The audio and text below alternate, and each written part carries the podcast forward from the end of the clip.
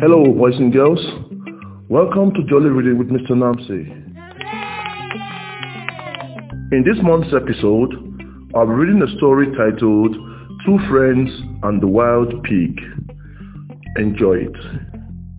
There were once two good friends who lived near each other. One was very tall and thin, and the other was very short and plump. One day, they were in the forest. Suddenly, they saw a wild pig running along the path. The two friends were afraid. They turned around and ran back along the path. The pig started to run after them. The thin man climbed the tree, but the plump man was too fast to climb a tree. He was afraid. Then he remembered an old story which said that wild pigs don't eat dead men. He lay down on the ground. He didn't move. He closed his eyes. The pig walked up to him and looked at him. The pig thought he was dead, so it walked away.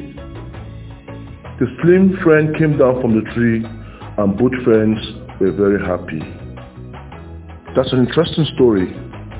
Many people would say the slim friend was a bad friend because he climbed up the tree, but he had to survive. We also have to give credit to the friend. He was able to think quickly and come up with a solution. You see, knowledge is power. Because he had been reading and he had knowledge, he knew that wild pigs don't eat dead men. So he played dead. That is the importance of reading.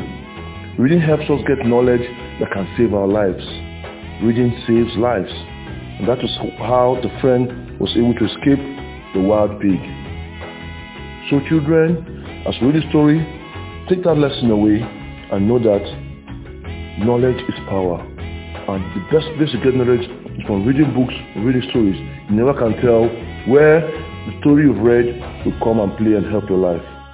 Till next time, bye. Thank you for listening to today's story. You can send in book or stories you would like me to read. Make a recommendation. Send your recommendations to namse.udosen at ayambalitcast.com namse.udosen at ayambalitcast.com And if you like the podcast, tell your friends, parents, and teachers to review it on iTunes, Podchaser, and Spotify. Thank you. Bye-bye.